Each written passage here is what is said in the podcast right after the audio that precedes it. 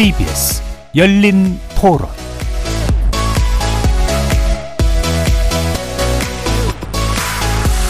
안녕하십니까. KBS 열린 토론 정준희입니다.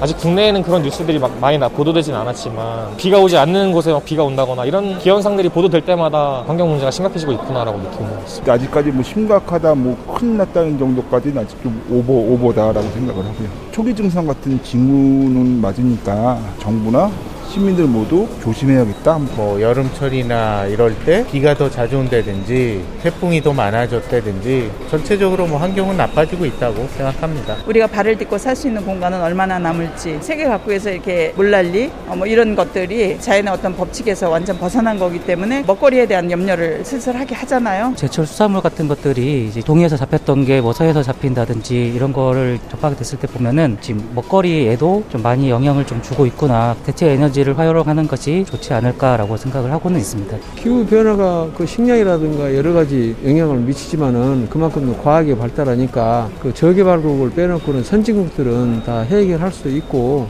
향후 대체 식량도 개발되고 있고 이러니까 꽤 가능합니다. 거리에서 만나본 시민들의 목소리 어떻게 들으셨습니까?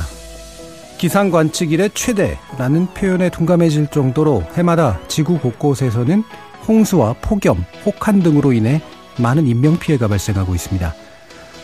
지난해 안토니오 구테우스 유엔 사무총장은 인류가 집단 행동이냐 집단 자살이냐의 갈림길에 있다라면서 기후위기의 심각성을 집단 자살의 위기에 비유하기도 했는데요. 우리나라도 예외가 아닙니다. 특히 곡물 자급률이 낮은 우리나라의 경우엔 기후위기가 식량위기로까지 이어지리란 우려도 제기됐는데요. 열린 토론이 새해를 맞이 준비한 특별기획 오래된 질문 대답 없는 한국 사회 오늘은 그 네 번째 시간으로 기후 변화가 초래할 식량 위기 우리는 해법이 있는가라는 주제를 놓고 잠시 후 두 분의 전문가와 함께 기후 위기의 심각성과 식량 안보의 중요성 짚어보면서 대책까지 모색해보는 시간 갖도록 하겠습니다. KBS 열린 토론 지금부터 출발합니다. 살아 있습니다. 토론이 살아 있습니다. 살아있는 토론, KBS 열린 토론. 토론은 라디오가 진짜입니다. 진짜 토론, KBS 열린 토론.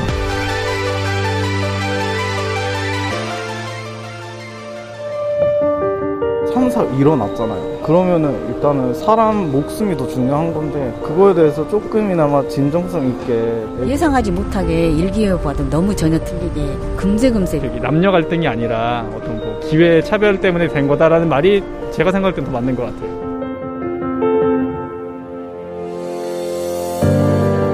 KBS 열린 토론 신년 특집. 오래된 질문. 대답 없는 한국 사회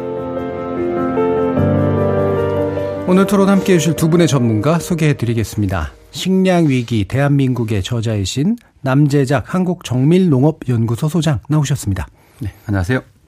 국립기상과학원장을 역임하셨죠. 조천호 경희사이버대학 기후변화 특임교수 자리해 주셨습니다. 네, 반갑습니다.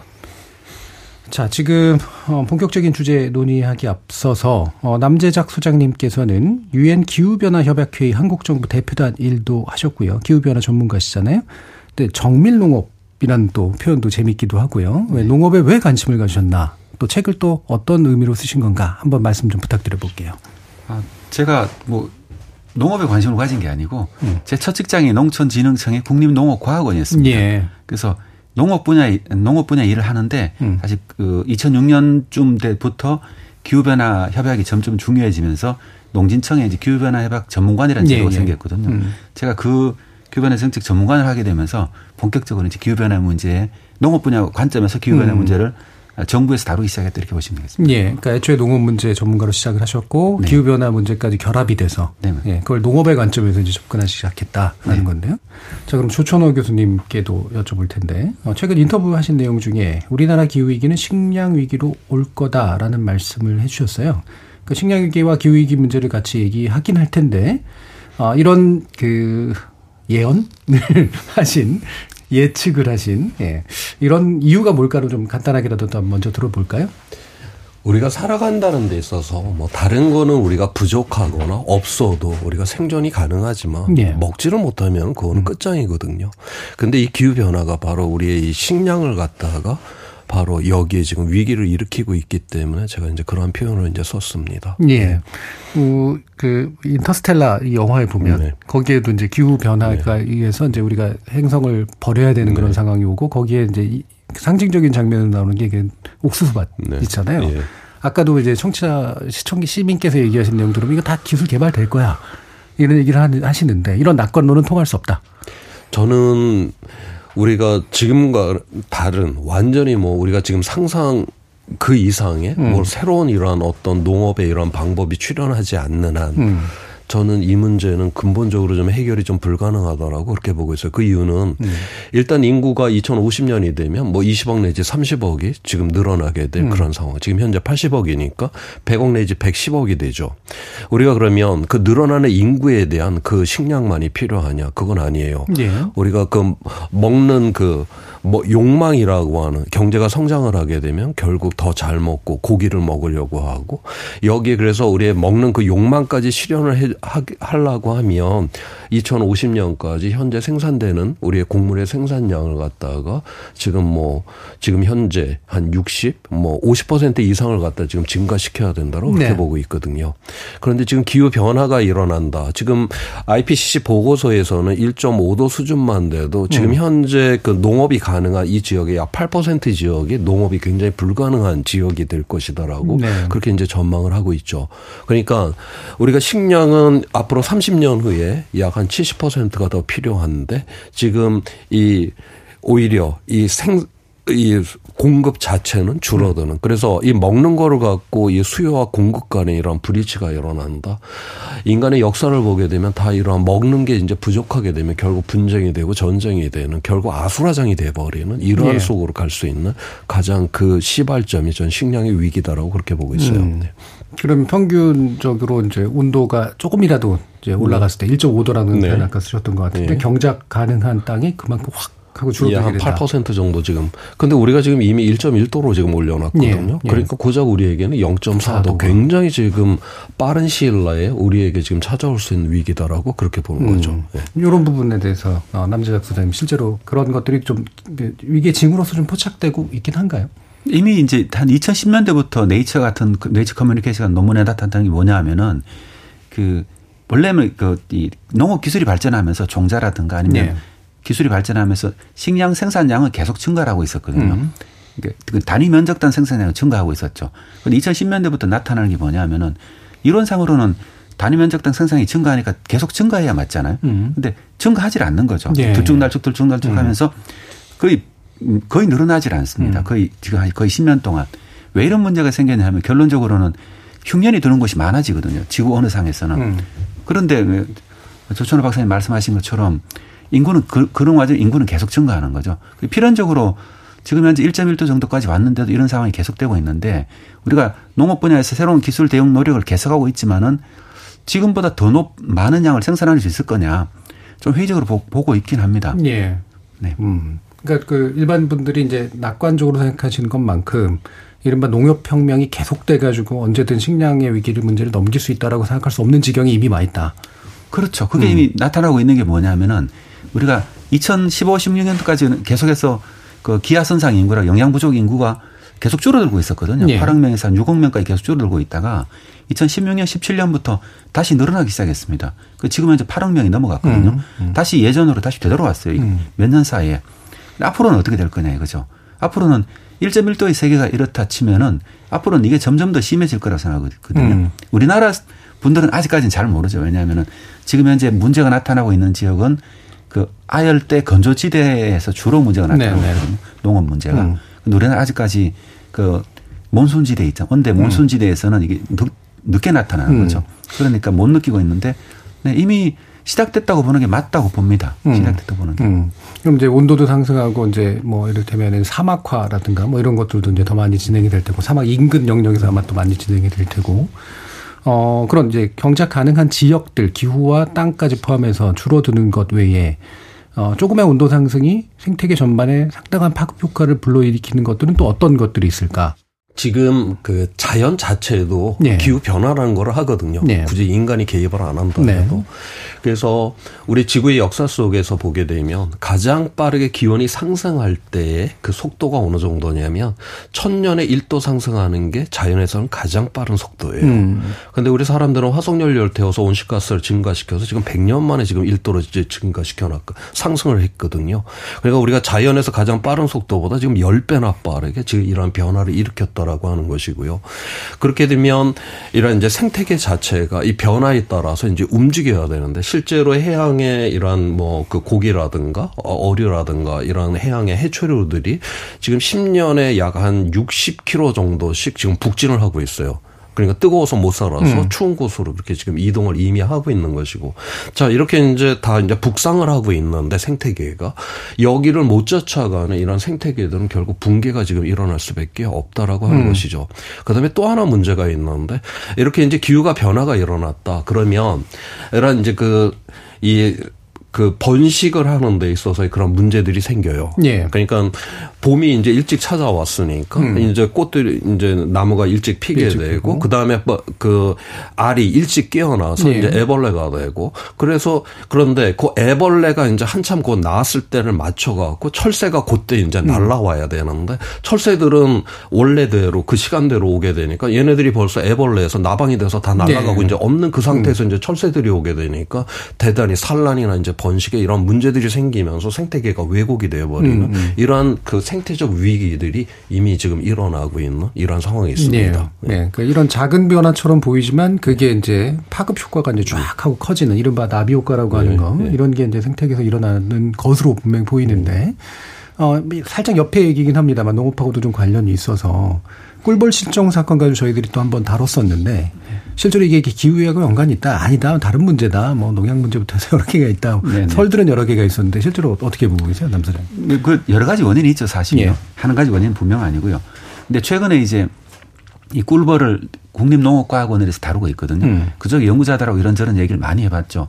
해보면 정말 이유가 뭐냐 물어보면서 느낀 거는 사실은 그 왜 아직까지 이게 명확하게 기후 변화가 원인이라고 얘기를 못 하냐 하면은 사실 기후 변화 원인을 하려 원인이라고 과학자들이 얘기를 하려 그러면은 이게 오랫동안 통계적으로 입증이 돼야 되거든요. 네네. 근데 굉장히 많은 시간이 필요합니다. 음. 입증되는 게. 음. 그러니까 분명히 그렇다고 알고는 있어도 과학자들한테 물으면 뭐 그런 것 같긴 한데 음. 그렇다고 증명은 못 하는 그렇죠. 거죠. 확정할 수 없는. 그렇죠. 음. 지금 그런 상태라는 거죠. 근데 음. 시간 지나고 나면 이제 그렇다는 데이터가 축적이 되면은 우리 과학자들은 그렇게 얘기할 겁니다. 예. 그래서 그분들이 하는 얘기가 뭐냐면은 여러 가지 원인이 있지만은 사실 봄이 약간 몇 가지 원인이 있는데 첫 번째는 약간 따뜻해지면은 꿀벌이 아 봄이 왔다고 생각하고 벌꿀을 따러 가잖아요. 예. 멀리 갔는데 갑자기 없어. 이제 음. 밤 되면 기온이 너무 떨어져 버리는 음, 거죠. 이게 음, 약간 낮, 예, 낮 예. 온도가 올라가는 거니까. 그럼 얘들이 돌아오 집에 돌아오지를 못하잖아요. 음. 갑자기 온도가 떨어지게 되면 그런 현상들이 생기는 게 하나가 있고 또 하나는 방금 전에도 말씀드렸지만은 이게 꽃이 동시에 피지 않습니까? 네네. 네. 그 꿀들은 벌들은 오랫동안 꿀을 따서 이렇게 축적을 음. 해야 되잖아요. 그리고 저장했던 거 먹어야 음. 이제 건강하고 튼튼하게 음. 자라는데 음. 동시에 꿀을 따, 동시에 꽃이 피다 보니까 이 꿀을 따는 게 아무래도 줄어들잖아요. 예. 그 식량이 줄어든 거죠. 그, 꿀, 그, 이렇게 넓혀서 따야 되는데 네네. 시간제대를 네. 특정 시기만 이제 꽃이 한꺼번에 꽃이 동시에 음. 피는 경향이 많아지니까 그러니까 얘들이 뭐라 그러지 약간 좀 영양실조에 예. 약해지는 거죠. 예. 약해지니까 여름철에 여러 가지 질병에 걸리는 확률이 높아진다고 이렇게 분석하고 있더라고요. 음. 그리고 근본적으로는 뭐 농약 같은 분명 이런 원인 또 어느 지역에 있지만은 대체적으로 봐서 가장 크게 영향 미치는 건 기후변화다. 이렇게 평가하고 있습니다. 예. 음, 그래서 과학적으로 이제 확증하면은 사실 이미 문제는 심각해진 상태가 되겠네요. 이미 이미 그렇죠. 예. 이미 오랫동안 되돌릴 수 없는. 네. 음. 자, 그러면 이제 기후 변화 관련된 문제, 기후 위기 관련된 문제를 몇 가지 더 짚어볼 텐데 흔히 제일 많이 얘기되는 거는 지금까지는 해수면 상승에 관련된 네. 문제였지 않습니까? 그리고 실제로 극지방의 이제 빙하가 굉장히 얇아지거나 네. 없어지고 네. 있다는 건 관찰은 되고 있는 네. 것 같고요. 예, 추천을 교수님. 어, 지금 그 우리 인간이 이산화탄소를 전 세계적으로다가 약 한 1년에 400억 톤 정도로 배출을 하고 있는데 음. 그로 인해서 빙하가 녹는 양은 약 4천억 톤이에요. 그냥 400억 톤의 이산화탄소를 배출해서 빙하는 4천억 톤이 녹고 있고. 그러니까 우리 한 사람 지금 80억 명인데 한 사람으로 따지면 한 사람이 지금 약 뭐 50톤 정도의 지금 빙하를 녹이고 있는 네. 이러한 상황에 있습니다. 그런데 그 그쪽 이제 빙하가 이제 녹는다라고 하는 것은 결국 이 해수면의 이제 상승을 이제 의미를 하는 것이고요. 그런데 해수면 상승은 그린란드라든가 남극 이 육지 위에 있는 빙하가 녹았을 때 그 해수면이 상승을 하는 네. 것이고요.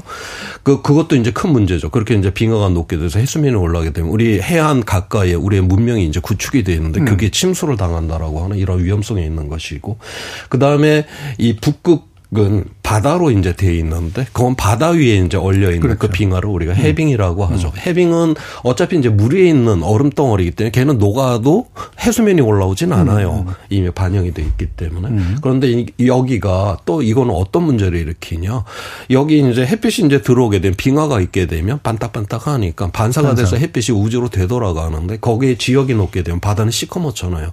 이제 태양 에너지가 지구에 흡수가 음. 되는 거죠. 그만큼 더 해빙은 녹이게 되는 녹였으니까 더욱더 많은 햇빛을 받게 음. 되는 것이고 이건 사람이 온실가스 배출하는 건 전혀 상관이 없죠. 네네네. 네, 네. 지구 스스로 자기 증폭적으로 음. 기온이 상승이 되는 이러한 상황으로 이제 들어갈 수 있는 그래서 해수면이 이제 올라가면서 우리의 이제 연안에 있는 문명이 붕괴가 되고 자기 증폭적으로 기후가 이제 변화 자연 음. 스스로 변화가 되면서 훨씬 더 빠른 기후 변화로 일으키는 이러한 음. 문제가 우리가 이제 극쪽에서부터 이제 일어난다라고 그렇게 보고 있습니다. 예. 그 해수면 상승도 문제지만 그것도 예. 심각한 문제지만 그게 탄소 문제를 더 벗어나서 지구 스스로가 온도를 확 하고 올려버리는 예. 효과까지 예. 연결돼 있기 예. 때문에 또 그런 얘기들도 많이 하던데 영구 동토층이 이제 드러나면서 생기는 네. 기타적인 문제들이라든가 이런 것들도 있다. 그러니까 영구 동토층이라고 하는 게 그게 이제 식물이 음.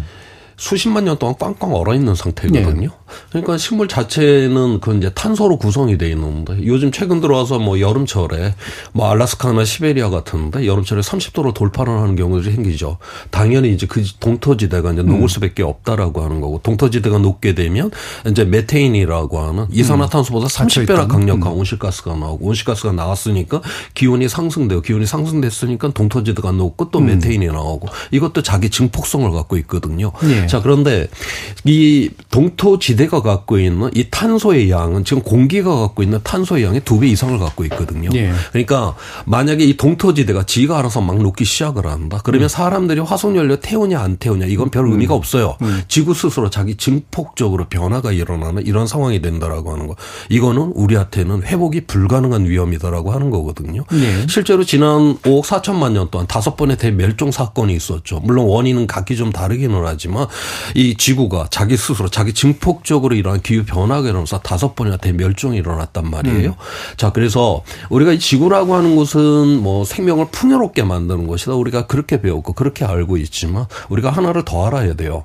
지구는 생명을 대멸종시킬 수 있는 이러한 능력을 갖고 음. 있는데 지금 인간이 기후 위기를 일으킨다라고는 이 대멸종의 능력이 깨어나오도록 우리 음. 스스로 방아쇠를 땡겨버리려고 하는 네. 것 이것이 바로 이제 오늘날 인간이 얘기한 기후 위기라고 하는 것이고 그 중에서 대표적인 현상이 음. 말씀했던 바로 음. 이제 동토지대가 음. 가장 대표적인 현상이에요. 근데 그거 하나만 있는 게 네. 아니라 그런 게 굉장히 지금 여러, 여러 가지가 있다라고 음. 하는 거죠. 음. 네. 그러니까 결국엔 인간이 탄소를 지나치게 많이 배출해 생긴 문제가 트리거가 돼서 기타로 자, 지구 스스로가 생물이 살기 어려운 땅으로 만들어버리는 어떤 증폭 효과를 네? 이끌어내는 거. 이, 이때까지 가면 이건 회복 불가능한 상태가 될 텐데. 어, 이게 과학자들마다 약간씩 견해 차이는 있긴 합니다만 어느 정도 가면 이제는 더 이상 티핑 포인트를 음. 넘어서서 인간 내 능력으로 할 수 없는 상태가 온다라는 얘기들도 하잖아요. 네. 어느 정도로 좀 보세요. 사실 과학자마다 의견이 다른 예. 것 같아요. 이것도 뭐 1.5도시다, 음. 2도시다 이런 얘기들이 있고 아니면 그보다 훨씬 더 늦게 올 거다 이런 얘기들이 음. 있죠. 사실 근데 이미 시작됐다는 분들도 음. 존재하고 그러니까요. 있고요. 음. 그래서 뭐 네, 저도 굉장히 위험한 상황이라 보고 보고는 있는데 음. 다시 어, 뭐 우리가 언제 걱정하는 미래는 사실 걱정하는 소용없고 네. 어떻게 그러면은 최선을 다해서 안정화시킬 수 있는 것만이 사실 음. 그게 가능한 우리가 선택할 수 있는 옵션이잖아요. 우리가 예를 들면은 이 지금 상태로 가게 되면은 뭐 트리거가 뭐 1.5도가 될지 1.8도가 될지 음.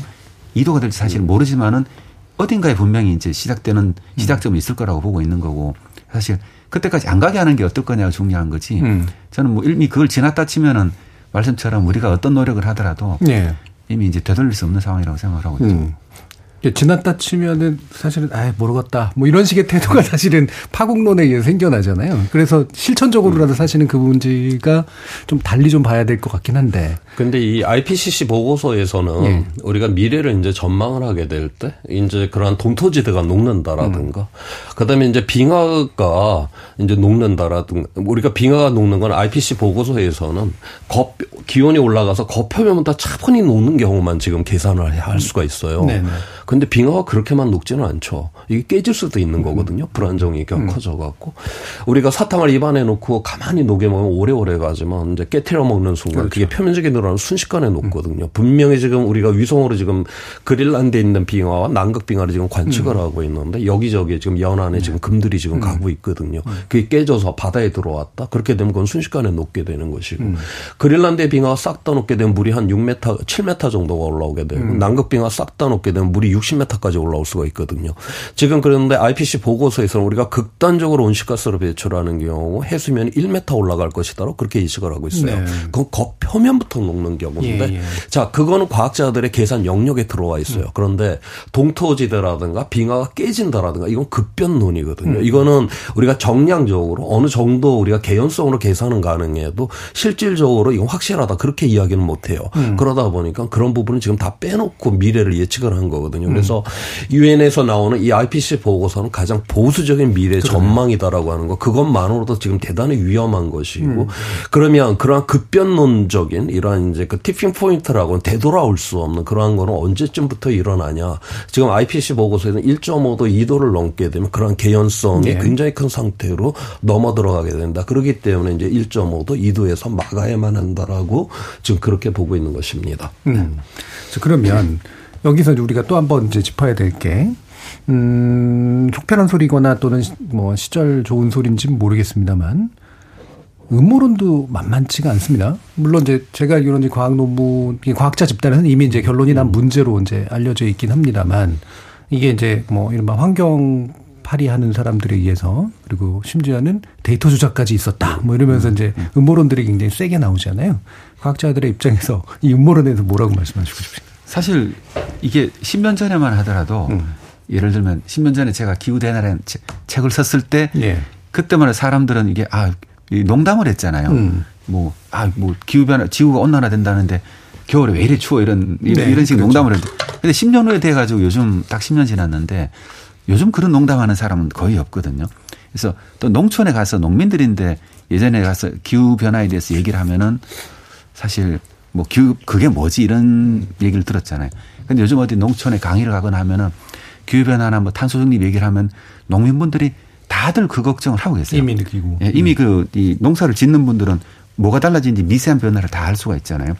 그래서 저도 그런 음모론이 그런 그 기후 변화가 사기다 이런 음모론이 있잖아요. 음. 그런 음모론 영원히 사라질 거라 생각지는 않거든요. 네. 아마 이 지구가 무너지는 마지막 순간에도 그런 음모론은 계속 있을 거라 생각을 네. 하는데 그렇다고 하더라도 과학적 사실이 달라지는 건 없고 말씀하셨듯이 사실 우리가 과학자들이 하는 얘기는 가장 보수적으로 이 꿀벌 음. 얘기도 했었지만은 데이터로 증명되는 것만 얘기를 할 수가 있잖아요. 네네네. 네, 네. 그렇지 않은 거는 그냥 뭐 그 가정이라고 단서를 달고 얘기를 하고 있고 네. 우리가 과학이라고 하는 이 자체가 시작하는 그 단계에서 음.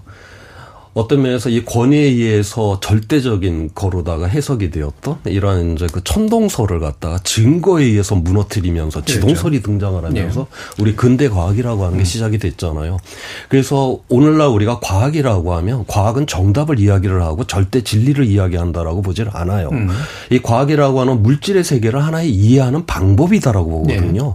그래서 증거가 있어야 되고 합리적인 설명이 있어야 되고 그다음에 검증을 이제 해야 음. 된다라고 하는 우리가 검증을 해야 된다. 왜? 이건 인간이 만든 세계이게 이해를 한 세계이기 때문에 틀릴 수가 있는 부분이 있다라고 하는 거죠. 그래서 끊임없이 검증을 한다라고 하는 거, 그건 틀릴 수 있다라고 하는 걸 가정을 해요. 그래서 기본적으로 그러한 시스템을 통해서 우리가 이해를 한 그것에 아직까지는 이 기후 변화와 관련돼서 수많은 이 부정론의 여러 가지 설명들이 엄청나게 많았습니다. 음. 과학적 증거에서 그거는 다 하나도 타당하지 않다라 있다라는 게 이미 다 증명이 다 돼버린 거예요. 예.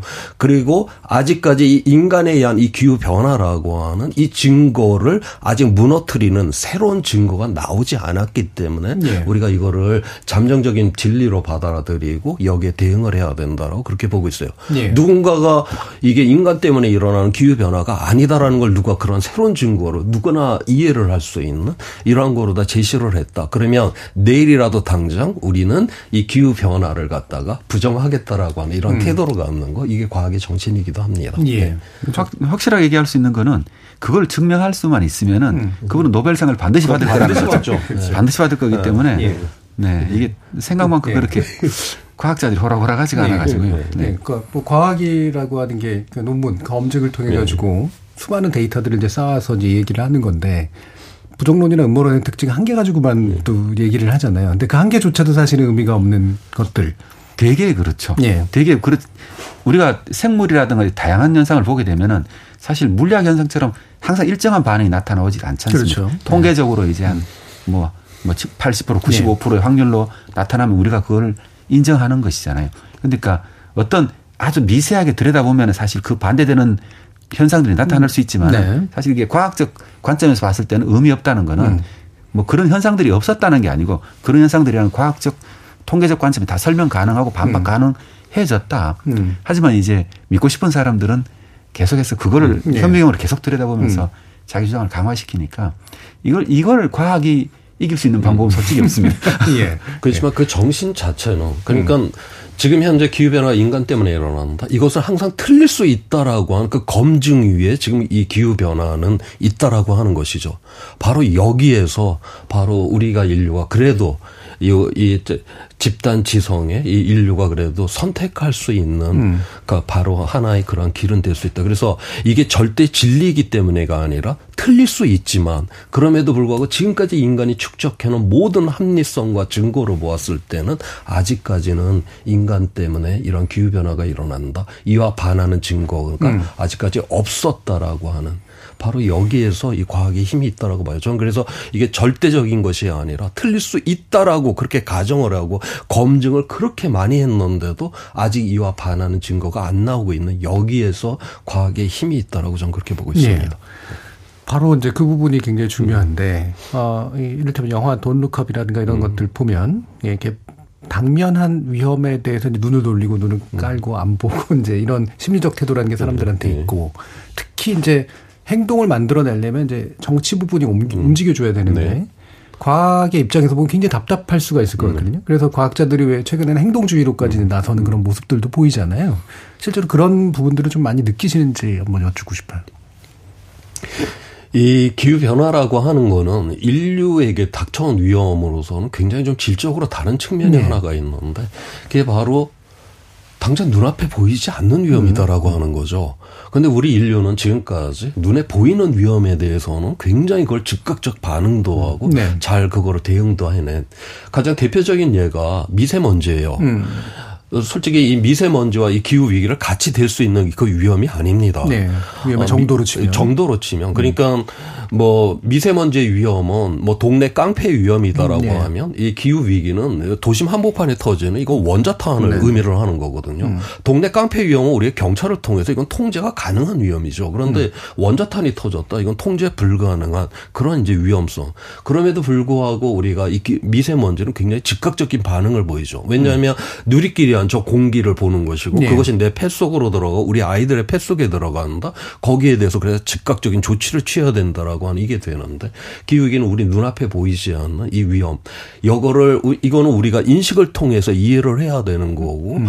그걸 통해서 또한 미리 이걸 파악을 해야 된다. 이러한 측면에서 굉장히 인류에게는 새로운 이제 저는 도전이다라고 그렇게 보고 있어요. 네. 만약에 이러한 새로운 도전을 우리가 성공을 했다. 다시 말해서 우리가 이 기후위기 대응에 우리 인류가 성공을 했다. 그러면 우리 인류는 드디어 이제는 보이지 않는 위험도 미리 인식을 하게 되는 인식을 통해서 해결하는 존재가 되었다. 음. 저는 인류사적으로 굉장히 지금 음. 의미 있는 이러한 음. 갈림길에 또한 우리가 음. 있다. 이 위험이 위험이 아니라 바로 도약을 하게 되면 정말 새로운 인류다 된다라고 하는 또 그런 기대도 있어요. 예. 그러니까 비가시적 위험에 네. 대해서 우리가 드디어 이제 뭔가 예. 인지하고 예. 대응할 수 예. 있었으면 예. 음. 어떠세요?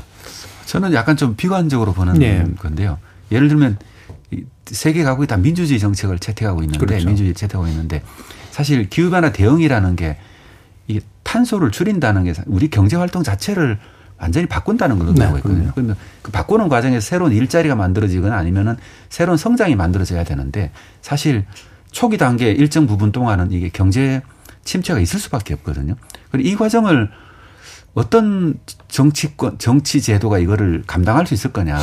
사실 이것 때문에 이게 수많은 이런 굴곡들이 있어 왔잖아요. 음. 한번 이렇게 2020년, 21년도에 탄소 중립 전 세계적으로 바람이 확 불었다가 요즘은 갑자기 또 그러니까. 꺼져 가지고 네.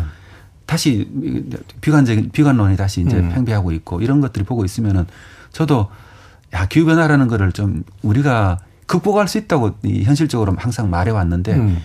뭐 그거는 그거고 뭐 그, 이렇게 조 교수님 말씀하신 것처럼 그 좀 그런 거에 대해서 희망을 가지고 노력해야 되겠지만은 한 측면 한 측면에서는 다른 상황도 가정을 해야 된다. 왜냐하면 이게 우리 한 나라가 노력한다고 해서 되는 문제가 네, 아니잖아요. 네, 네. 그리고 또 음. 미국 한 해서 미국 정도가 되면 될 수 있는데 음. 뭐 우리가 우리가 우리 노력의 한계를 벗어나는 범위다 보니까 이 문제가 쉽지는 않은 건 분명한 것 같습니다. 음. 이게 이게 미국이랑 유럽이 이렇게 노력을 해오다가 또 중국도 나름대로 반응을 하다가 최근에는 최근에는 뭐 신냉전이다 뭐다 또 전쟁이다 뭐다 하면서 갑자기 또 편가르게 되고 이러면서 확실히 국제 분위기도 좀 바뀐 것 같아요. 국제 분위기 자체는 우리가 이제 뭐 유엔이라고 하는 그 차원에서 예. 보았을 때는 뭐 기후 위기를 대응을 해야 된다. 여기에 대해서는 뭐 공감대는 네. 다 형성이 되겠죠. 그런데 실질적으로 그러면 이게 위험하다라는 걸 우리가 인식을 했으면 당장 이제 행동을 해야 되는데 그 행동 이제 거기에 있어서는 굉장히 좀 느리고 둔하게 음. 느리게. 그러니까 그 1998년도에 교토 의정서를 맺었을 네. 때는 그때는 선진국들만 온실가스를 네. 줄이는 거로 그렇게 했었죠. 그다음에 2015년에 이제 파리 기후 협약을 맺을 때에는 그때는 선진국이 아니라 전 세계 모든 나라가 이제 자기가 뭐 조금밖에 배출하지 않은 나라는 조금만 줄이고 음. 많이 배출하는 나라 많이 줄이고 각자의 책임성에 따라서 이제 줄여야 된다. 그런 약속들을 했죠. 파리 협약. 음. 그렇지만 그건 강제 조항은 아니었어요.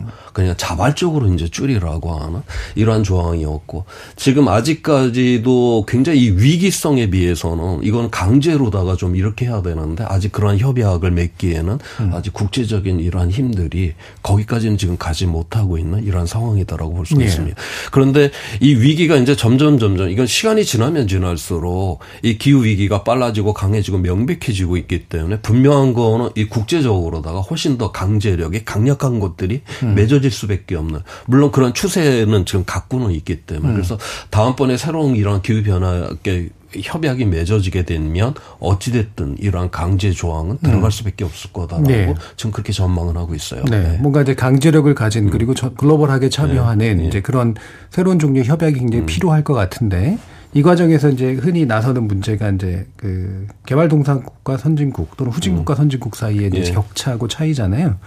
어, 니들이 다 이렇게 만들어 놓고 이제 막 우리도 좀 탄소 써가면서 막 만들어가면서 해보려고 그랬더니 왜 우리를 사다리 차게 하느냐. 네. 결국엔 이거를 문제를 해결하지 않으면 글로벌한 이제 어떤 체제를 만들기가 굉장히 어려울 것 같은데 어떤 부분을 좀 중요하게 보고 계세요? 뭐 대부분 실제로 온실가스 통계를 보면은 여전히 대부분은 선진국들이 배출하고 있거든요. 네. 일부 중국과 인도가 이제 들어가 있긴 하지만은 그래서 뭐 현재로서는 뭐 그런 나라들이 앞장서야 되는 게 분명한 것 같고요. 일단은 선진국들이. 네. 그리고 근본적으로는 선진국들이 그 유럽은 확실하게 이제 방향을 네. 정했다고 할 수 있지만 결론적으로는 제가 고민하고 있는 건 미국과 중국 간의 경쟁이지 않습니까? 네, 그러니까 제가 관- 볼 때는 어느 나라든 간에 기후 위기를 극복할 거냐 이게 두 가지 있잖아요. 음. 두 가지 기후 위기를 극복할래 아니면은 미국 같으면은 중국인데 패권을 내줄 그렇죠. 이두 네. 가지를 놓고 어떤 걸 선택할 거냐. 저는 항상 보면은 이 기후 위기는 그 우선순위가 물릴 거라 생각하거든요. 네, 네, 네. 이런 게 계속되는 한은 사실은 합의를 이루기가 쉽지 않았을 거다. 97년 교토 의정 교토 의정서가 채택 나온 이후에 원래는 뭐죠 그때 교토 체제가 일찍 끝났어야 됐었잖아요. 2001년도에 그죠. 하지만 그게 계속 밀려가 2015년 파리 협약까지 갔었잖아요. 거의 이게 10년 이상 밀렸거든요. 그러면 다음에 이제 겨우 파리 협약이 이제 겨우 이제 시작이 됐었는데 그럼 다음 협약은 언제 채택될 거냐. 음. 그런 강제 조항은 이게 빨라도 또 10년은 훨씬 더 걸릴 것 같다는 음. 생각을 할 수밖에 없잖아요. 지금 이런 추세를 보고 있으면은. 근데 이미 한 10년쯤 더 지났을 때 이미 기후, 기후가 네. 1.5도씨 음. 정도 올라갈 거라고 예상을 하고 있잖아요. 그죠? 그러면은, 그러니까요. 그리고 우리가 희망적으로 생각해서 모든 게 희망 회로를 돌리더라도 1.5도까지는 우리가 받아들여야 되는 현실일 수밖에 음. 없다. 아무리 여러 가지 상황을 가정 좋은 가정을 하더라도 그랬을 경우에 저는 오히려 글로벌 문제는 글로벌 문제고 음. 결론적으로 우리나라를 돌아보면은 음. 우리나라는 어떻게 대응할 거냐. 이게 저는 우리가 좀 관심 가져야 될 문제가 아닌가 싶거든요. 음, 음. 그, 예. 저는 그 현재 이제 이번 작년에 이제 IPC 6차 보고서까지 지금 나와 있는 상황인데 IPC 6차 보고서에서 우리가 이제 2050년 1.5도를 막기 위해서는 탄소 중립에 이제 도달을 해야 된다라고 그렇게 보고 있는데 우리가 2050년이 이제 30년이기 때문에 네. 그때까지는 뭐 기술의 혁신이라든가 여러 가지 지금과는 갖고 있지 않은 그런 음. 문제들이 있고요. 그런데 중간 목표가 있어요. 2030년까지 현재 배출되는 거를 절반 이상을 줄여야 된다. 우리가 말로다가는 음. 어떻게 지금 우리가 태우고 있는 이거를 절반 이상 줄이 느냐. 그런데 IPC 그 6차 보고서에서는 각 부분별로다가 얼만큼 이산화탄소를 줄일 수 있는지 각 부분별로 그걸 계산이 다 나와 있어요. 음. 그 다음에 그 2030년이면 그건 백지에서 가야 되는 기술이 아니거든요. 현재 우리가 갖고 있는 기술을 갖고 지금 가는 거를 의미를 하는 거거든요.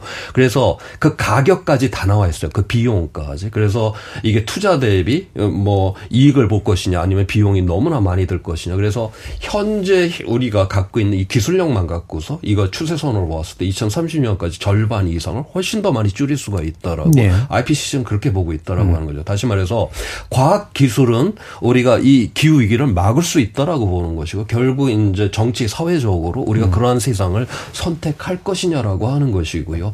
거기에서 이 국제 무대에서 뭐 이제 그렇게 많이 배출한 잘 사는 나라와 이제 적게 배출한 이제 잘 살지 못하는 나라 간의 그런 충돌. 거기서 이제 이 손실과 피해라고 하는 것인데 지금 보게 되면 이 손실과 이 피해라고 하는 기후 위기로 인한 피해가 주로 어디에서 다 일어나냐? 바로 이제 이런 가난한 나라에서 음. 대부분이 다 일어나잖아요.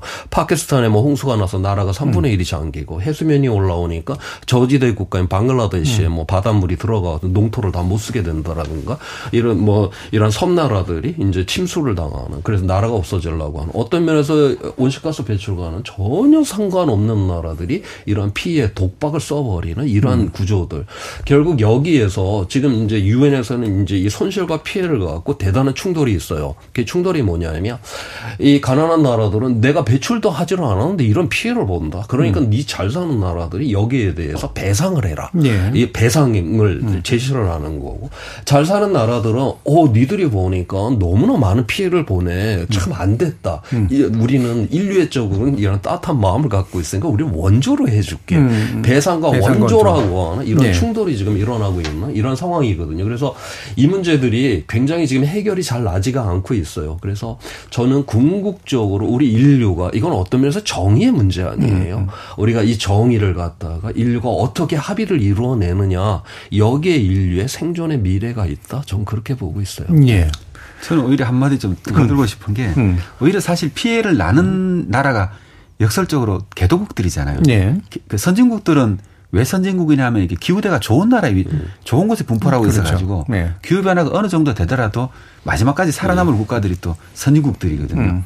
그러니까 이 선진국들은 이성적으로는 보면은 뭘 해야 된다는 걸 알고 있지만은 그러면 그 감성적으로는 어떨 거냐 이건 좀 다른 얘기를 네. 수 있다는 거죠. 저도 왜 이런 게 그러면 우리가 생각할 때만큼 속도감이 나지 않느냐. 만약 이런 기후 변화의 직접적인 피해들이 선진국에서 막 나타났다 치면은 사실은 음. 지금보다 훨씬 더 빨랐을 네. 거라 생각하고 있거든요. 네. 안타깝게도 항상 개도국이 음. 문제고 또 선진, 또 역설적으로 또 이런 문제가 생길 때마다 선진국들은 또 이렇게 원조라든가 다른 걸 통해 가지고 이 뭐라 그러죠 영향력을 확대할 수 있는 기회가 음. 또 생기는 그럴 수, 있죠. 그럴 수 있잖아요. 네. 그래서 이런 국제 정치적인 문제도 음. 사실은 이 기후 변화 문제를 어렵게 하는 음. 해결을 어렵게 하는 게 아닌가 그런 음. 걱정도 하고 있습니다. 음.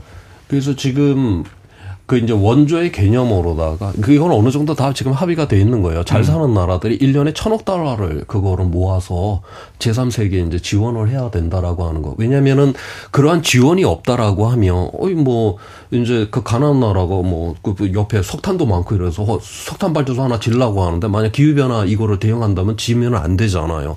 그럼 그 대신에 이제 태양광이나 풍력 단지를 이제 만들어 줘야 되고 이제 그러한 음. 것. 그래서 이제 그 대신에 이제 그러한 것들이 들어가게 되는데 그 그것조차도 새로운 신민주의 주의의 이러한 형태다라고 예. 저는 그렇게 보고 있어요. 그 음. 그 천억 달러가 결국은 누구의 기술이 들어가냐라고 하는 거죠. 그런 재생에너지 그런 음. 기반. 그 다음에 이거는 간헐적으로 부산적, 분산적으로 에너지가 들어오다 보니까 굉장히 그 분산망이라고 하는 굉장히 새로운 전력망을 이제 음. 깔아야 돼. 굉장히 고난이도의 이런 기술들이 들어가는. 결국 그런 새로운 기술들로다가 새롭게 종속이 돼버리는 실질적으로 이 유럽 같은 경우는 북아프리카 저 지역에 저 사막 지역이 굉장히 관심이 많아요. 저 지역에서 태양광만 쭉 깔아놔도 유럽이 쓰고 있는 에너지를 다 공급받을 수가 있거든요. 네. 그거를 갖다가 결국 그렇게 이제 그런 기술을 놓다가 그렇게 깔렸을 경우 결국 그 이익은 물론 그 투자는 다 이제 그런 선진국이 돈을 대서 원조를 통해서 음. 하게 되지만 이익은 결국 선진국으로 갈 수밖에 없다라고. 그래서 오늘날의 이 기후위기 대응이라고 하는 게 보면 굉장히 뭐 인류사적인 인류애적인 이러한 측면에서 우리가 이제 가난한 나라를 지원해야 된다 뭐 이런 이야기를 하지만 그 안에는 굉장히 이런 경제적 이익에 그다음에 새로운 어떤 헤게모니 이런 장악이라고 하는 이러한 측면들도 지금 같이 지금 흘러가고 있는 그런 상황이 있습니다. 예. 자, 지금 일부 논의를 통해서요. 기후 위기의 현실들을 좀 구체적으로 짚어보고 왜 이 글로벌한 대응이 필요한 시기에 잘 안 되고 있는가라는 문제를 좀 음. 이야기 나눠봤는데요. 1부는 이 정도로 정리하고요. 이어지는 2부에서 과연 우리 정부는 그리고 우리는 잘하고 있는가 그리고 실질적으로 식량 위기나 이런 것에 연관된 위기의 구체적인 내용들은 무엇인가 어떤 실천들이 필요한가 한번 이야기 나눠보도록 하겠습니다. 여러분은 KBS 열린 토론과 함께하고 계십니다. 토론이 세상을 바꿀 수는 없습니다. 하지만 토론 없이 바꿀 수 있는 세상은 어디에도 없습니다.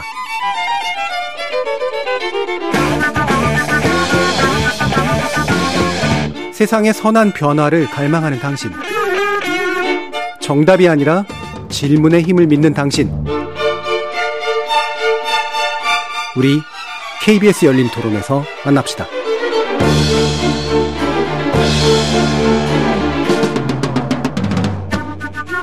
KBS 열린 토론 신년 특별기획. 오래된 질문 대답 없는 한국 사회. 제4편.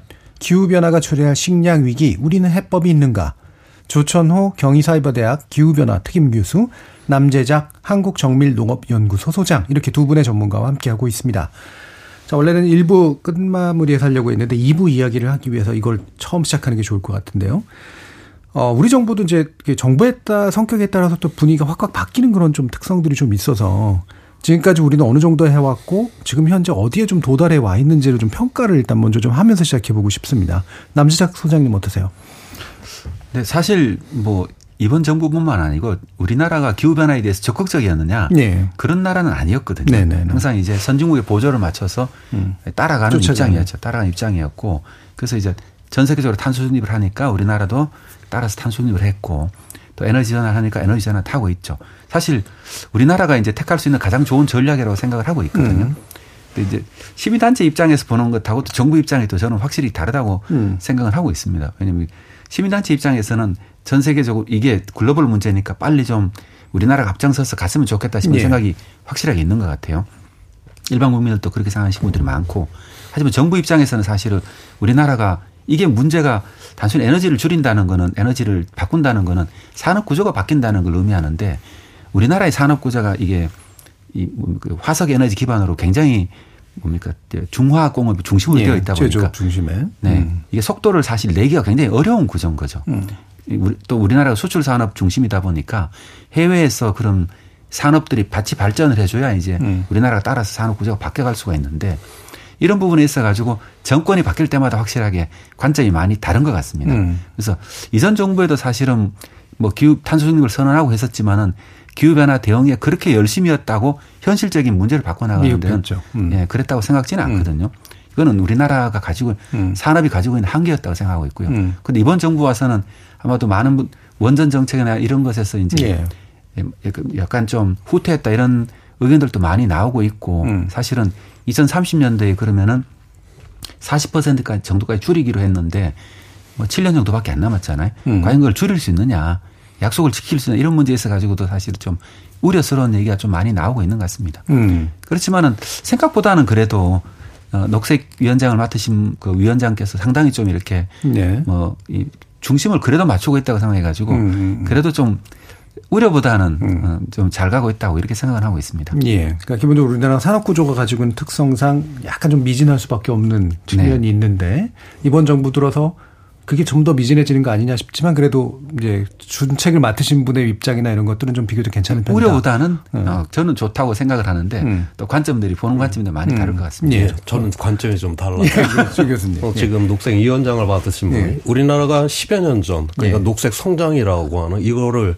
국가 아젠다로 내세웠던 정부가 예, 그때 그 그때 그 이거를 이제 이렇게 기한하셨던 분이 녹색 위원장으로 계시고 음.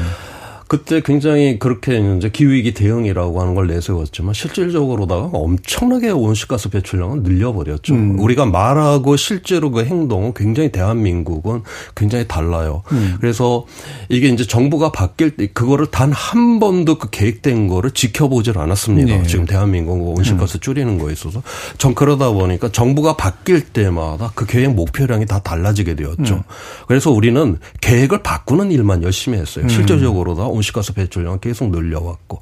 자, 그러다 보니까 우리가 뭐 이제 그 국제적으로 다 기후 악당이라는 이런 소리까지 이제 음. 들어야 되는. 지금 우리나라 정도 되는 나라 그 경제력이 되는 나라들이 대부분 거의 늘리지를 않고 늘어도 굉장히 조금만 늘렸고 음. 대부분이 또 많이들 줄였습니다. 지난 20년 음. 동안에. 그런데 우리는 지금 중국, 인도와 함께 지난 20년 동안 엄청나게 늘려놓은 그러한 나라에 지금 속하고 있거든요.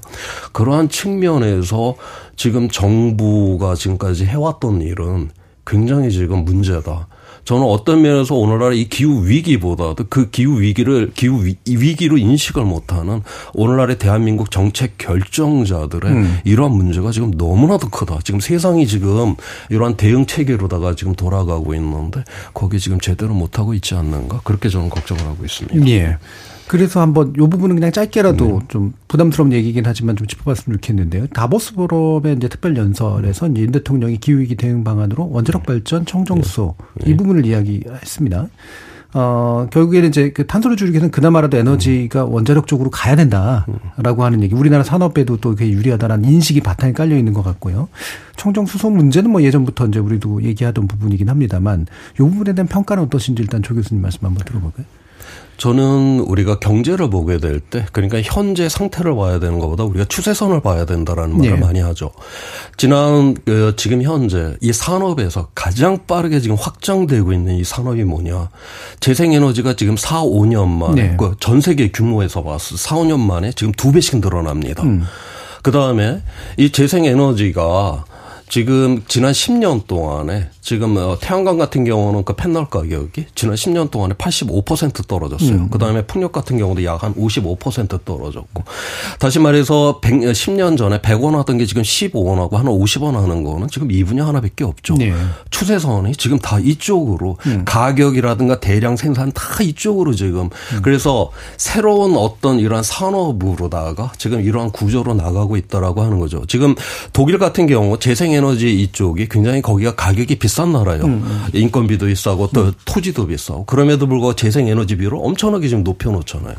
우리가 이 산업이라고 하는 건 에너지 기반이 바뀌게 되면서 이게 완전히 새로운 세상으로 진입을 하는 결국 미래라고 하는 건 이 재생 에너지 미래 기술의 이런 선점이라고 하는 이런 네. 측면에서 바로 독일이 그렇게 많은 전 세계에서 가장 많은 비용이 들어가는 나라임에도 불구하고 그렇게 투자를 하면서 비용을 높이는 이유가 바로 전 여기에 있다. 그런데 우리는 지금 이 과거의 성공적이 었던 이러한 방식을 아직까지 쥐고 앉아가고 음, 있다라고 음. 하는 거 저는 여기에 굉장히 저는 위기가 있다. 그래서 음. 우리가 이 전환의 시대, 이 전환의 그러한 것을 가지 못하는 여기에서 지금 과거의 그런 성공에 그냥 쥐에 손 그거를 손을 놓지 못하는 음. 여기에 지금 위, 우리의 위기가 있다라고 저는 그렇게 보고 있어요. 네. 그 미래지향적인 결단을 내리지 예. 못한 상태다. 예. 그러니까 이게 탄소 그 뭐 감축의 기여 를 덜 하게 되는 부분도 그, 그 부분이겠지만. 그러니까 전 세계에서 예. 지금 뭐 원전으로다가 기후 위기 대응하겠다라고 하는 아주 독특하고 유일한 음. 그러한 것이 지금 대한민국이 음. 지금 되었다라고 하는. 그러면 미국이라든가 서유럽의 이러한 네. 이러한 시장에서 저게 그렇게 이윤이 많이 나고 음. 저렇게 찬란한 세상이라고 하면 그 그러한 나라들이 기술이 없습니까? 뭐가 없습니까? 먼저 그냥 안 놔두죠. 안 놔두죠. 예. 당연히 달려들어서 저 분야를 하는데 음. 저 재생에너지에 저렇게 많은 음. 그러한 투입을 하는 이유는 바로 저기 이 사람들이 서양의 나라들이 무슨 인류애가 넘쳐나서 지금 하는 게 아니라 네. 바로 저기에 미래에 바로 이 먹거리에 이런 이익이 있기 네. 때문에 네. 저렇게 하고 있다라고 하는 음, 거죠. 선점해야 될 곳이라고 네. 보고 네. 있는 곳은 원전이 아니라 재생에너지 쪽이다. 네. 남재적 수장님. 그 근본적으로 그 방향에 동, 대해서 동의하고 있고요. 현실적으로도 사실 원전을 늘리고 싶어도 늘릴 수 있는 곳이 많이 없고 네. 건설 기간도 사실 너무 오래 걸리고 그렇죠. 폐기물 문제도 있고. 현실적인 문제가 있어 가지고 저는 그때 이거는 하나의 뭐, 뭐 실제로 어떤 달성하겠다는 음. 목표라기보다는 뭐 어떤 뭐라 그러지 약간 정치적인 정치적 수사에 네, 네. 정치적 수사라고 생각을 음. 하고 있고 그러니까 이게 우려하는 만큼 큰 문제를 유발하지는 않을 거다. 네, 예. 현실적인 재앙 문제 때문에 그리고 아마 대부분은 뭐 그걸 있긴 하지만 이번 정부에서도 사실 재생 에너지라든가 이게 음. 바뀔 거라는 거에 대해서 이 산업 구조가 바뀔 거라는 거에 대해서 의심하지는 않는다고 생각했거든요. 음, 음, 음. 그러니까 조 교수님 생각하는 것만큼 그렇게 우리나라가 이렇게 예. 후퇴하지는 않을 거다 이번 예. 때문에 그래서 굉장히 보조를 잘 맞춰갈 거다. 음. 하지만은 겉으로 드러나는 문제들은 그렇게 보일 수 있다고 생각을 합니다. 예. 네, 현실적으로 다를 거라 생각합니다. 음. 자, 그럼 그 부분 이제 또 뒤에서 한번 또 총론적으로 정리하면서 얘기를 해보도록 하고요. 어, 또 식량 위기 문제를 좀 더 구체적으로 얘기해 보면 좋을 것 같은데 다시 남 소장님께 여쭙겠습니다. 자, 그러면 식량 위기가 가시화되고 있다라고 이미 이제 좀 보시긴 했는데 어느 정도로 구체적으로 좀 얘기해 주실 수 있을지. 뭐 사실 작년도에 갑자기 식량 위기에 대한 관심이 많아졌잖아요. 네. 우크라이나 러시아 전쟁 때문에 촉발된 문제였는데 뭐 그래 거시적으로 봤을 때는 항상 식량 문제들이 음, 그 글로벌적으로 항상 존재하던 문제였거든요. 음. 우리나라는 예, 선진국에 해당하기 때문에 사실 음. 식량 수입선에서 안정적으로 수입할 수 있는 여건이 됐었죠. 음. 뭐 2008년도에 식량 위기가 있었을 때도 가격이 뭐 두 배 정도 뛰더라도 우리나라 수입할 수 있지 않습니까? 예. 충분히 다른 음. 어 그러니까 우리나라가 식량 위기에 처한다는 얘기는 사실은 전 세계적으로는 이미 재난적인 상황 정도가 될 거라고 예상하기 때문에 음. 국민들이 생각하기에 식량 위기가 뭐냐의 정의가 사실 음. 다 다른 것 같아요. 네네네. 이제 그런 면에서 좀 다른 것 같고 근데 이제 우리가 다르게 봐야 될 건 뭐냐 하면은 우리가 식량 위기라면 또 그러면은 국민들이 다 배를 굶을 거냐 음. 이게 식량 위기일 거냐 생각을 음. 하는데 저는 그게 또 아니라고 생각하거든요. 왜냐 네. 그러면은 아무리 이게 식량이 어려운 조선 시대에 그 기근이 날 때도 음. 부자들이 사실은 먹는데 걱정은 없었잖아요. 항상 네. 약한 곳부터 항상 터지는 거죠. 지금 세계도 마찬가지로 식량 위기가 없는 게 아닌 게 이미 8억 명이 거의 거의 10%죠. 음. 8억 명이 식량 위기에 처해 있는 상황이잖아요.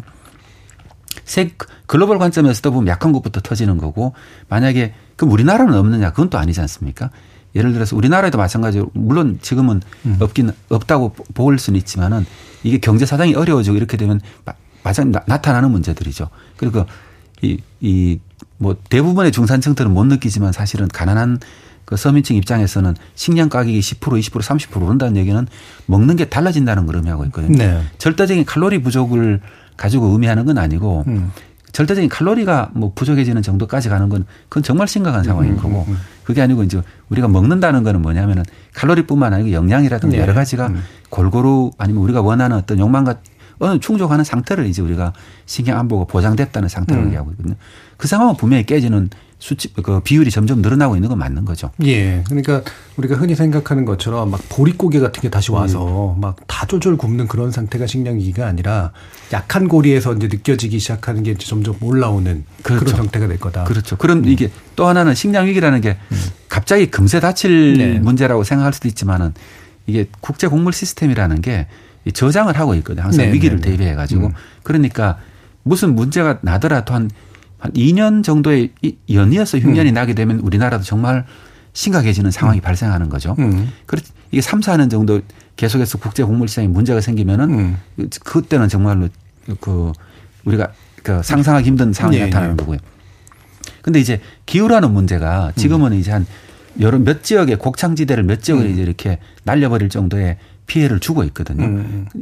우리가 예상하고 있기로는 그럼 한 몇 가지 이 그 기후 문제뿐만 아니고 지정 기후 문제가 생기게 되면 또 이렇게 약한 고리에서 또 터지게 되지 않습니까? 그렇죠. 예를 들면 네. 아랍에서 약간의 식량 가격이 음. 올랐을 때 정치적인 문제로 발전하고 음. 또뭐 여러 가지 그 식량 문제는 지정학적 문제로 발전하게 네. 되거든요. 네. 그래서 항상 이렇게 상승 효과가 나타나기 때문에 우리가 지금 현재 나타나는 것처럼 이렇게 이 안정적인 어떤 지구에서 식량이 어디가 줄어들고 어떻게 되겠다는 그런 식으로 위험을 예측하기 상당히 어렵다는 말씀도 좀 음, 드리고 음. 싶습니다. 예. 이분 뭐 조천호 교수님 의견도 좀 여쭤볼 텐데 그래서 그 말씀 이제 들어보면 결국은 어, 저개발 국가들 그다음에 네. 같은 한국이라고 하도 저소득층이 네. 느끼는 부담이 점점 이제 네. 커지는 상태고 이게 만약에 이제 좀 더 강해지면 이를테면 급상승해서 이를테면 전쟁 발발이라든가 네. 이런 상황들이 오면서 그게 급격하게 체감되는 상황으로 갈 수도 있는 요렇게 이제 시나리오가 얘기가 네. 되고 있는데요. 한번 말씀 들어볼게요. 저 역시도 음. 그러니까 아예 뭐 절대적으로 이제 모자란 그 상황은 뭐 이제 상상을 못하는 상황이고요. 예. 결국 이제 우리한테 가장 이제 먼저 찾아오는 거는 결국 우리의 안전이라고 하는 거는 타인의 안전을 통해서 나의 안전이 보장이 되는 음. 거 아니에요. 결국 우리가 식량이 모자란 세상이 되어버렸다. 지금 어 기온이 이제 2도 이상 그러니까 지금보다 한 1도 정도가 더 높아지게 되면 뭐 1억 명 이상 뭐 이런 식으로다가 지금 이제 그 난민이 이제 그렇게 이제 증가가 된다. 그래서 뭐 그렇게 이제 난민이 억 단위의 사람들이 이제 난민이 된다. 이 난민이라고 하는 건 보다 저 나은 그러한 땅을 향해서 이 사람들은 가야 되는 네. 입장이고 그렇게 되면 수억 명의 사람들이 막 이 다른 나라의 막 국경들을 넘게 되는 그래서 어, 좀 전에 남자재 박사님이 이야기를 한 것처럼 이 지정학적인 완전히 이 불안정 속에 음. 이제 들어가 버리는 그래서 우리가 여기서 식량이 우리는 그래도 이게 잘 이거를 그거를 갖다 확보를 했다 해도 우리 주변이 다 불안정해지는 음. 이러한 상황 속에서 과연 대한민국도 안전할 수 있느냐라고 하는 이런 질문에 우리 스스로가 좀 한번 생각을 해봐야 될 필요가 네. 있다. 좀 그렇게 보고 있어요. 예. 네. 이게 물론 근본적으로 이제 기후 위기를 해결해야지 사실 또 음. 되는 문제이긴 하나 음. 또 약간 좁혀서 그냥 식량 위기 문제만으로 본다면 식량 안보, 식량 안보 이렇게 얘기하면 이제 바로 또 나오는 반응이 우리 또 못 살았던 나라니까. 빨리 자급률을 높여서 막 우리가 우리가 음. 다 자급자족해야 되는 거 아니냐 뭐 이런 반응이 나올 수밖에 없잖아요. 어떻게 생각하세요? 항상 예. 식량 위기가 나오면 식량 자급률 얘기가 같이 예. 나오고 예. 있죠. 근데 우리나라가 이게 뭐 역사 이래로 유사 이래로 배부르게 먹은 적이 별로 없지 않습니까? 네, 예. 항상 가난했던 예. 배가 고팠던 음, 지역이 왜냐하면 우리나라 땅이 면적이 우리나라 인구를 부양할 만큼 그렇죠. 충분하지가 못했던 음. 거죠. 농업 기술이 발전한다 하더라도 이미 인구가 1950년대에 비해서 이미 두 배 이상 음. 늘어나 버렸잖아요. 그러니까 우리나라 현재 식량 자급률, 곡물 자급률이라고 얘기하고 있죠. 20%밖에 안 되고 음. 있고 계속 떨어지고 있거든요. 이걸 더 높일 수는 있습니다. 이론적으로. 음. 뭐 이론적으로 더 높일 수는 있는데 네. 또 다른 문제가 생기거든요. 음. 지금 또 이미 쌀은 남아 돌지 않습니까? 네, 네. 그러니까 식량 자급률을 높이자고 곡물을 더 심으면은 음. 시장 자체가 이렇게 붕괴해 버리니까 그럼 결론적으로 예산으로 다 메꿔야 되는데 음. 불가능하지 않습니까? 음. 이런 그러니까 이 식량을 바라볼 때 사실 이런 질문을 받으면 제일 곤란한데 음. 이론적으로 그, 그 일본 같은 경우는 예를 들면은 식량 자급률 자체를 높이는 건 시장에 교란을 줘서 힘들잖아요. 음. 그러니까 식량을 생산할 수 있는 potential 잠재량을 어떻게 네. 유지할 거냐. 음. 예를 들어서 어떤 위기가 닥쳤을 때는 그러면은 품종을 바꾸거나 하면은 음. 한 10% 20%를 금세 높일 수가 있거든요. 네, 네. 이런 것처럼 아니면 또 농지를 어떻게 유지할 거냐. 그래서 우리가 당장 식량 자급률을 뭐 원래 20%인데 내년에다가 25% 올리자 이런 식의 정책은 성립하지 않고 음. 우리가 이제 어떤 시나리오에 따라 가지고 어떻게 대응할 거냐는 이런 것들은 대비가 음. 필요하다고 생각하고 있습니다. 네, 그러니까 위기 대응력 정도를 높이는 게 이제 현실적이다. 그렇죠. 단기적으로는 네. 위기 대응력이 이제 음. 현실적인 거고요. 음. 장기적으로 보면은 이 뭐 농식품부에서도 정부에서 타고 있습니다만은 대부분 80%의 곡물을 수입하고 있잖아요. 네. 그 수입 시장에 대해서 어떻게 우리가 안정적으로 접근할 음. 거냐 하는 게 이제 가장 중요한 게 아닌가 이렇게. 음. 음. 조 교수님. 저 역시도 그 지금 현재 우리가 이제 식량을 갖다가 예. 우리 이제 공급을 이제 받고 있는데 그러한 나라들이 앞으로 이제 이런 기후 변화 속에서도 괜찮을까. 근데 지금 오늘날 이 기후 변화가 이제 선진국 쪽에서 이제 일어나는 그 지역들을 보게 되면 우리가 주로 식량을 많이 수입하는 미국의 이제 중서부 지역이라든가 호주라든가 이런 데서 상당히 많은 이러한 식량들이 들어오는데 그 지역들이 예전에는 보면 뭐 캘리포니아나 뭐 호주나 이런 데 보면 기온의 변동 자연의 변동 폭 자체가 작죠. 예. 거기서는 이 기후 인간에 의한 이 기후 위기가 굉장히 금방 드러나요. 음. 자연의 변동성이 작기 때문에 이게 금방 드러나니까 음. 거기서는 뭐 가뭄이 들었다면 몇 개월씩 가뭄이 들고 산불이 한번 붙었다면 몇 개월씩 불이 타버리는 예, 이유가 예.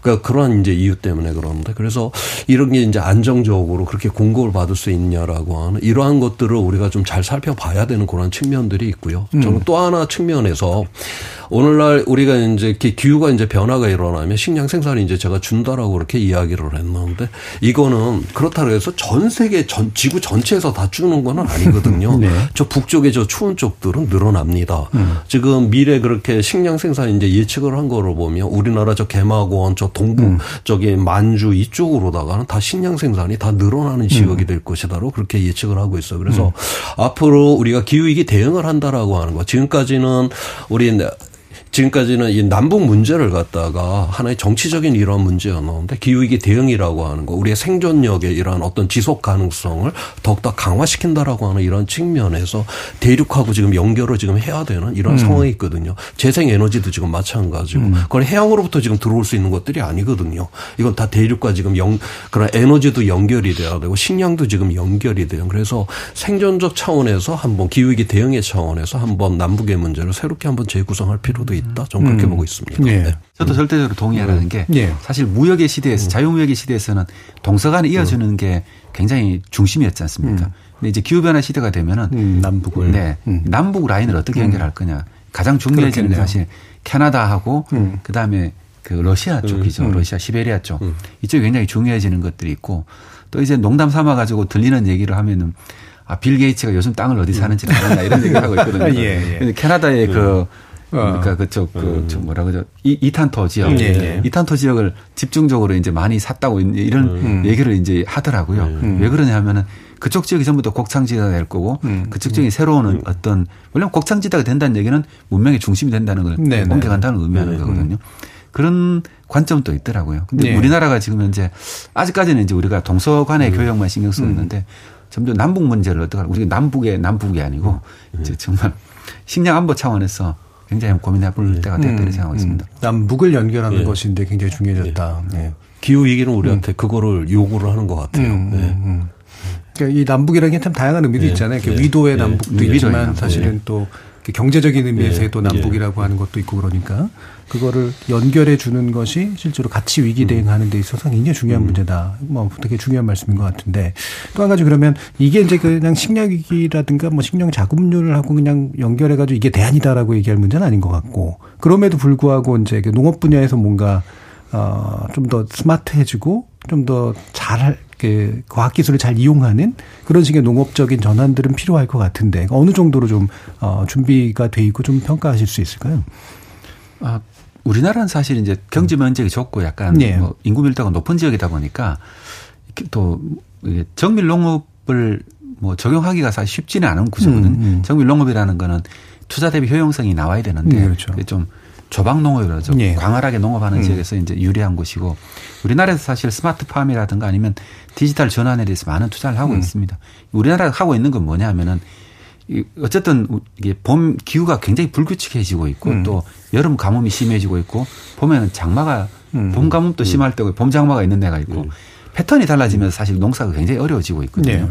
또 2020년도에는 여름에 장마가 너무 길어가지고 사실 토마토가 이렇게 다 썩어서 햄버거에 토마토가 사라지기도 했었고 그때 쌀 가격이 굉장히 폭등하기도 했었죠. 이런 것처럼 패턴이 많이 무너지고 있습니다. 그리고 음. 또 그러다 보니까 이제 그걸 어느 그 우리가 비가 너무 많이 내리거나 너무 가물거나 하면은 사실 대책이 없거든요. 음. 이게 사람이 할 수 있는 일이 없습니다. 음. 하지만은 그런 경우는 몇 년 만에 한 번씩 찾아올 거니까 이제 근데 근데 그 기후 그 기상이 나빠지는 해는 찾아오는 빈도는 점점 많아지고 있거든요. 네, 예. 예를 들면 작년 같으면 기상이 굉장히 좋았잖아요. 그러니까 이제 쌀 가격 문제가 음. 오히려 갑자기 생겨버렸고 하지만은 올해는 어떤가 모르는 거죠. 올해도 좋을 수도 있고 나쁠 수도 음. 있는데 전 앞으로 우리가 예상할 수 있는 점점 더 이렇게 2020년처럼 비가 많이 오거나 아니면 2017년처럼 갑자기 많이 가물거나 이런 게 점점 많아질 거라고 예상하는 음. 거죠. 그러면은 굉장히 다양한 문제들이 나타나고 있거든요. 음. 서해안 지방 같으면은 염해 피해가 나타나고 있고 관측지 같은 데서 네. 그리고 또 뭐 비가 너무 많이 오면 채소 같은 것들이 너무 가격이 비싸지는 문제가 생기고 있고 이걸 어떻게 그러면 당장의 칼로리를 어떻게 충족할 건가 하는 문제도 있지만은 국민들 입장에서는 제일 중요한 거는 식탁 물가를 어떻게 안정시킬 음. 거냐가 굉장히 중요하죠. 예, 예. 그런 면에서 이제 그러면은 시설 농업이라고 얘기를 하는데 음. 그런 시설 농업에 대해서 어떻게 디지털 기술을 접목하거나 음. 에너지 효율성을 높이기 위해서 재생에너지를 어떻게 농촌에 도입하거나 음. 여러 가지 이런 기술 전환들이 행해지고 있고 정부에서 굉장히 많은 투자를 하고 있습니다. 음. 근데 안타까운 건 이제 사실 뭐 우리 농업 인프라 시설들이 한 1990년도까지 투자가 많았거든요. 네. 경지 정리를 하게 됐었고 음. 저수지를 많이 만들고 수로를 많이 만들었죠. 하지만 그 이후로 별로 투자가 없었거든요. 음. 그래서 지금도 아마 우리가 정말 식량 위기가 걱정되고 식량 자급률을 높인다는 문제가 아니고 음. 있는 자급률이나도 어떤 잠재력을 계속 유지를 하려 그러면은 음.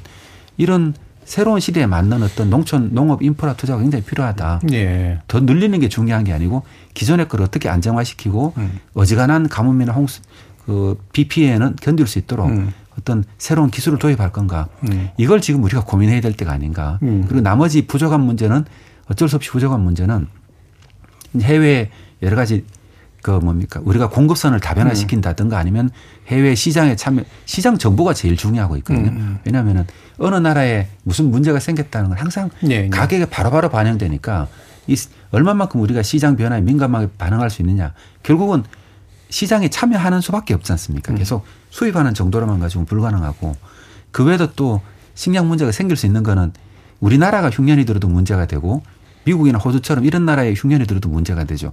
또 하나 문제가 되는 거는 중국이나 인도처럼 그 수입국들에서 음. 흉년이 들어도 문제가 됩니다. 음. 어차피 네. 수출하는 나라는 정해져 있으니까요. 음. 그래서 각, 각 나라 농업에 대해서 어떻게 돌아가는지 음. 굉장히 이제 많은 정보가 필요하다. 이걸 어떻게 만들어 갈 거냐. 음. 이게 이제 우리가 지금부터 고민해야 될 게 아닌가 이런 음. 생각을 하고 있습니다. 그렇죠. 자급자족이라든가 이런 안보 문제로 지나치게 이제 생각하는 것보다는 현재 것들을 어떻게 유지하면서 변동성에 최대한 대응하도록 만들 것이냐. 네. 내부적으로 또는 외부적으로 네. 이 부분이 핵심이다. 조 교수님은 어떤 부분 강조해 주실 수 있을까요? 글쎄 저는 농업과 관련돼서는 제가 예. 알수 있는 게 뭐 전반적인 정부 대응이라든가 이런 관점에서 기후 위기 플러스 음. 저는 뭐 저는 더 농업과 관련돼서는 음. 오히려 나재재 박사님한테 들으면서 네. 음. 그냥 질문이 그냥 하나 생겼는데 아, 질문하실 게 네. 있으셨어요. 예. 저는 우리가 이제 스마트 농업에서 음. 주로 거기서는 야채, 채소가 생산이 되잖아요. 음. 그런데 우리가 지금 필요한 건 곡물인데 음. 스마트 농업에서 그게 가능할 수가 있는 것인가? 어, 이제 그 질문 이게 음. 앞으로 기술적으로 일반적으로 어. 온실 작물은 네. 곡물을 재배하지는 않거든요. 경제성이 어, 어. 떨어지게 되고 또 네, 그렇겠죠. 네, 그리고 음. 네. 그러면 기후 위기를 대응한다는 데서 스마트 농업의 이야기를 하는 거는 조금 다른 문제 아닌가요? 그 스마트 농업이라는 건 네. 우리가 생각할 때는 어, 조 교수님 말씀하시는 네. 거는 시설 원예 네. 보통 우리나라 분들은 스마트 농업을 음. 그 온실 농업 있잖아요. 네, 네. 스마트 팜으로 네. 오해를 하고 있거든요. 그렇죠. 아, 그런데 이제 이스라엘 같은 나라는 사실 이게 관수 물을 주는 기술이 네. 굉장히 발달했는데 네, 네. 사막 지역이지 않습니까 기본적으로 네, 네. 건조지대다 보니까 음. 물 주는 기술이 세계에서 가장 발전했고 네, 조금 조금씩 이렇게 준다 그러더라고요. 예, 똑똑똑 떨어뜨리는 그런 그 관계 방식을 발전했는데 우리나라도 마찬가지 지금까지는 그러면은 아까 어지간한 기후 변화에 농업 생산을 유지하려 그러면은 옛날에 물이 많을 때는 사실 그냥 이렇게 스프링클러로 축축 뿌려주면 되잖아요. 근데 만약 가물 때 그렇게 줘버리고 나면은 농사를 못 질 겁니다. 예. 그러니까 물이 가뭄 횟수가 점점 늘어나니까 그러려 그러면은 물을 이렇게 굉장히 작은 양의 물을 음, 가지고 음, 똑같은 양을 생산할 수 있게 음. 만들어야 되죠. 음. 그럼 이게 또 물이 또 많을 때는 전혀 고민할 필요가 음. 없는데 예를 들면은 물을 밤에 줘야 되느냐 낮에 줘야 네. 되느냐 내가 만약 물을 한 번을 줄 수 있으면은 이게 가뭄이 아주 말라 죽기 직전에 줄 거냐 아니면은 음. 지금 주고 비가 내리길 그냥 음. 기후제 진행이 나은 거냐 이런 음. 판단을 해야 되잖아요. 이런 판단을 한 번 딱 할 때 잘하면은 1년 농사가 음. 그냥 살아가는 거고 예. 이거 한번 실패해버리면은 음. 1년 농사가 망하는 거죠. 음. 농업이란 그렇잖아요. 작물이라는 거는 한 3, 4개월 동안 안정적인 기후가 있을 때 풍년이 들거든요. 그런데 하루라도 만약에 너무 고온이나 너무 저온이 와버리면은 1년 농사는 망하는 거죠. 음. 그러니까 우리가 보통 일반인들이 생각하는 거 다르게 농업이라는 거 그럼 아주 극적인 상황 있잖아요. 음. 이걸 어떻게 평생 관리하는 음. 문제가 없으니까 음. 극적인 상황을 어떻게 잘 극복해 가지고 음. 이게 농업 생산에 가장 큰 영향을 미치는 거죠. 예. 그래서 이게 스마트 농업이라는 거는 아니면 뭐 이렇게 뭐, 뭐 센서를 통해서 정보를 많이 음. 얻는다는 거는 음. 그런 타이밍을 어떻게 음. 잡아갈 거냐 네. 이런 관점에서 음. 바라보는 거죠. 그러니까 작은 비닐하우스 안에 이제 상추 키우고 이런 것의 문제만이 아니라 네. 곡물에 있어서도 네. 네. 이런 기후 변동성의 문제를 잘 적응할 수 있는 게 또그 음. 기술에서 나온다라는 네, 그런 말씀으로 이해가 되네요. 자 그럼 이제 마무리할 시간인데요. 오늘 이제 기후 위기 그리고 식량 위기를 연결시켜서 좀 살펴봤는데 많은 분들은 지금 나는 뭘 해야 되나 이런 생각들 할 거고 사실은 정부하고 국제단체 국제 단위로 해야 되는 것들이 훨씬 더 많긴 하겠습니다만 그들에게 어떤 걸 요구를 하는 거라도 뭔가 필요할 수도 있을 것 같고요. 그래서 지금 당장 이 기후위기 문제를 우리 스스로 모든 면에서 좀 아, 적극적으로 해결하기 위한 어떤 노력들을 좀 강조해 주실 수 있을까 마지막으로 들어보도록 하겠습니다. 조천호 교수님도 말씀 주실까요? 저는 이 기후위기 대응에 있어서 우리가 현재 상황을 고려를 하면서 이 문제를 해결을 하려고 하면 굉장히 어려울 음. 거다라고 봐요. 앞서 우리 남재작 박사님이 이야기했듯이 특히 우리나라 같은 경우는 중화학공업, 화석연료를 많이 쓰는 거기에 우리의 어, 그 삶에 이런 생존이 달려 있는 나라이고 그거를 이제 갑자기 바꾼다. 굉장히 그건 위험성이 있는 이런 요소들이죠. 그래서 이거를 현재 상황에서 우리가 어떻게 해야 될 것이냐 하면은 굉장히 좀 깝깝한 면이 있어요. 예. 그래서 좀 이건 생각을 좀 바꿔갖고 음. 현재에서 가야 되는 게 아니라 미래 위험 앞에서 미래 이런 전환의 시대 앞에서 우리의 현재를 어떻게 바꿔야 될까. 바로 상상력을 완전히 새롭게 만드는 음. 여기로부터 가야 되지 않나. 그래서 이거는 우리가 지금까지 살아왔 왔었던 그리고 우리가 잘해왔었던 이런 경제 성장의 그런 베이스였던 이 화성 문명 자체를 갖다가 바꿔낸다라는 거 지금 의미를 하는 것이거든요. 저는 이제 그러한 측면에서 좀 봐야 된다라고 보고 있고요. 그 다음에 이것이 단순하게 지금 아까 우리가 뭐 유엔 차원에서 아직까지 좀 지지부진하다라고는 하지만 실질적으로다가 주류 시장에서는 이 기후위기 대응이라고 하는 게 이게 하나의 그 주류 시장에 참여의 조건으로 네 기후위기 대응이 지금 들어오고 있잖아요. 아리백이라고 하는 음, 거. 그렇죠. 재생에너지 100% 생산을 그거로다가 물건을 만들지 않았다. 여기에는 지금 뭐 핵발전 같은 건 못 들어가죠. 핵 폐기물이 나오기 때문에 재생에너지에 들어가지 못하고 오직 태양광, 풍력, 수력으로만 전력을 생산한 그거로 물건을 만들어야 좀 받겠다라고 지금 그렇게 보고 있고 그다음에 탄소 국경세, 화석연료 써갖고 물건을 만들어서 거기에 관세를 때리겠다. 음. 우리나라 같은 경우 뭐 그런 관세를 맞았다. 수출을 못한다라고 하는 걸 의미를 하는 것이고 그다음에 재생에너지로 우리가 삼성이라든가 하이닉스의 이런 반도체 그 재생에너지 전력을 공급을 못하면 우리가 그게 수출이 안 된다. 이, 이러한 것들 결국 그래 그렇게 되면 이러한 기업들은 결국 그런 재생에너지를 향해 갖고 공장을 옮겨갈 수밖에 네. 없는 것이고 기업은 안 망하겠죠. 그렇지만 바로 우리 대한민국 국민 경제가 지금 무너지게 돼. 그래서 오늘날 이런 그 실질적으로다가 이런 그 우리가 기후 위기 이전에 바로 이제 이 세계 주류 시장 자체가 바로 기후 위기 대응을 갖다가 전제 조건으로 삼는. 음. 그래서 우리는 우리의 영토 안에서 식량, 자원, 에너지를 공급받는 나라가 아니잖아요. 예. 우리는 국제 주류 시장에 적극적으로 참여를 해야 되고 그거를 통해서만이 우리가 이러한 어, 좀더 잘 살 수 있는 이런 세상을 갖는 이러한 음. 나라이기 때문에 그래서 저는 뭐 기후 위기도 기후 위기이지만 바로 우리가 이러한 경제적인 이러한 측면에서 우리가 대응을 예. 위해서라도 저는 이 기후 위기에 적극적으로 음. 대응을 할 필요가 있다라고 그렇게 보고 있고요. 예. 자 그래서 거기까지 들어야 예. 될것 같습니다. 예. 일단 남재작 선생. 아, 저는 농업 음. 분야에서 온 사람으로서 좀 강조하고 싶은 거는 예. 사실 그 음, 우리가 농업에 대해서 굉장히 가능성이 있는 산업이거든요. 음. 우리나라만 바라봤을 때는 그런데 이게 농업 시장이 사실 반도체나 아니면 조선 뭐 다 합친 것보다 자동차를 다 합친 것보다 더 큰 시장이거든요. 그리고 또 우리나라는 산업 기술이 굉장히 강한 나라입니다. 예를 들어서 규변화 대응을 한다고 아니면 식량위기를 대응한다고 할 때 우리나라의 그 굉장히 뛰어난 농업 기술을 가지고 다른 나라 농업에 대해서 예를 들어서 네. 같은 식량을 공유하고 있잖아요. 똑같은 식량을 수입하는 나라들에 대해서 이 좀 많은 관심을 가지고 가지자. 그래서 음. 우리가 수세적으로 대응해서 우리나라에 대해서 좀 기후변화에 대해서 걱정하기보다는 어쨌든 기후변화라는 건 어쩔 수 피할 수 없는 거고 예. 어느 정도의 피해를 감수할 수밖에 없다. 이미 벌어진 일을 우리가 되돌릴 수도 없고 그럼 우리가 이걸 어떻게 해결해야 될 거냐. 이 문제에 대해서 좀 더 적극적으로 좀 생각해 주시면 좋겠다. 그리고 음. 또 이런 과정을 통해서 어, 새로운 어떤 미래의 사회를 새롭게 만들어갈 수 있는 기회를 만들어가야 되지 않나 이런 생각을 하고 있습니다. 예. 자 오늘 기후 위기 식량기 문제 가지고 두 분의 전문가와 특집으로 한번 또 마련해 봤는데 오늘 함께해 주신 두 분 남재작 한국정밀농업연구소 소장 조천호 경희사이버대학 기후변화 특임 교수 두 분 모두 수고하셨습니다. 감사합니다. 예, 감사합니다.